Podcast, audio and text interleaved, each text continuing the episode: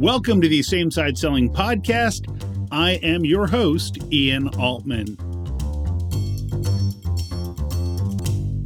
On this episode, it came to me through an email from one of our listeners who said, You know, I'd love to hear a little bit about selling through channel partners. And that is what we are going to discuss today. When it comes to channel partners, recognize that could mean one of two things. That could mean that you are a supplier who has channel partners who, in essence, sell your products and services in addition to their own. You might have independent reps who sell your products. Or it could be a situation where you are reselling someone else's products and services and they become your channel partner. And now at that level, it's you're often selling, and sometimes your channel partner comes along as well.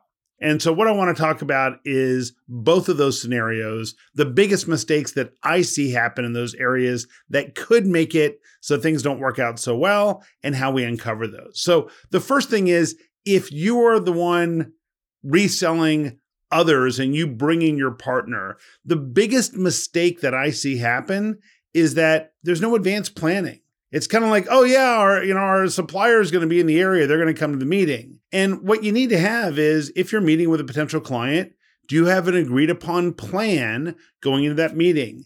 Have you delineated roles and contacts within that meeting? Meaning, look, I don't want the client pitting one of us against the other or all of a sudden having my channel partner doing something behind the scenes that we're not aware of. The idea is that we need to be joined at the hip and have a common strategy you just want to avoid that situation where the client feels like, well, if I can't get it from you, I'll get it from the from your partner.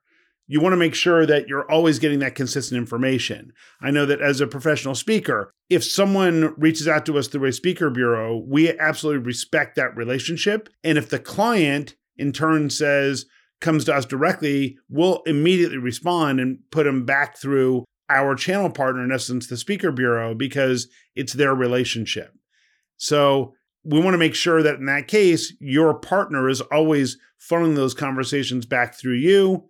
You're the relationship, you have that with the client. We also want to make sure, and this is something that's a big gap, is oftentimes what people forget to do is they don't necessarily have a clear understanding of what everyone's getting out of this opportunity. So you bring a partner to a meeting without clear expectations, the partner's thinking, oh, well, we're going to get orders for 10 of these pieces. And you're thinking, actually, it's going to be two units and we're going to provide all these other services. If you want to get top results for your team, take a look at the Same Side Selling Academy. Just visit samesideselling.com to learn more.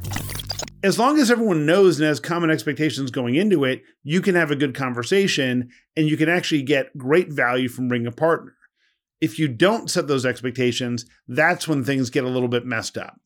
So now let's talk about the other side, which is what about when you are the supplier and now you have channel partners? The first thing you need to recognize is that the other people selling your products and services will never be as passionate, never be as dogged pursuing opportunities as you would be and you're making a decision that says we're not going to have as big of a direct sales force. We're going to use these channel partners have relationships and we might not be the top priority all the time. That's okay. When we reach out and we start training and providing additional support for our partners what i want you to ask yourself is this. Are your top partners those with the most in-depth product knowledge or are your top partners the ones who are best at helping customers realize why they might need your products and services? And what I will tell you is that almost uniformly, it's the latter. It's less about the people who know every nuance about the product, and it's more the people who say, I know who needs this. I know what symptoms we should be looking for that might be an indication that they need this product or service. They also need to understand what questions should they be asking and what's the right process that drives success? And how do we, when we work with our channel partners in the field, how are we coordinating together in those meetings? What's the structure of those meetings to find out if this is a real opportunity or not? In essence, what I find is that for manufacturers, for people who distribute products and have a channel, oftentimes what happens is at the sales kickoff meeting or your annual conference, there's a ton of time spent on product features and capabilities that people can honestly watch in a video and get all the information they need. There's less time spent on how do we actually sell and how do we identify the right opportunities? How do we qualify? How do we accelerate the process? And when you do that, you can achieve extraordinary results. We just had some people this month on the Same Side Selling Academy Coaches Corner, which is our monthly live coaching session, where we're talking about success stories. And five or six people in a row cited deals that happened that were dramatically larger than typical deal, where the deals happen in less than half the time of their typical sales cycle. And when you asked each of those people, what did you do? They all followed the same process. Well, we started with this. Then we introduced the client vision pyramid. Then we navigated through the quadrants. We always focused on what was important to the client, not what it is that we were selling, but rather what it is that we were solving. Those are the types of things that in direct sales as well in channel sales, those are the things that move the needle.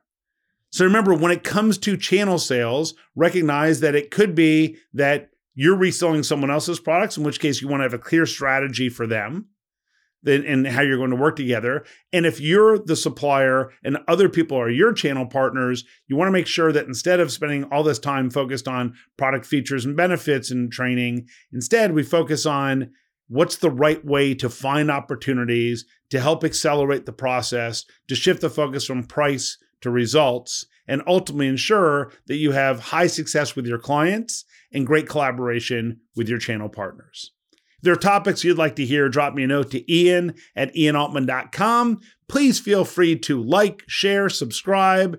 Always happy to have other people as part of this community. And um, we look forward to seeing you next week on the Same Side Selling Podcast. So long.